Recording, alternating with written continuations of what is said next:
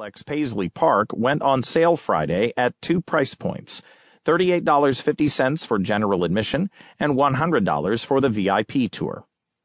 The official Paisley Park website went live at 3 p.m. Eastern Time as expected, following the announcement by the late icon's estate administrators Wednesday that his 65,000 square foot complex in Chanhassen, Minnesota would be turned into a museum and opened for daily paid public tours starting October 6th.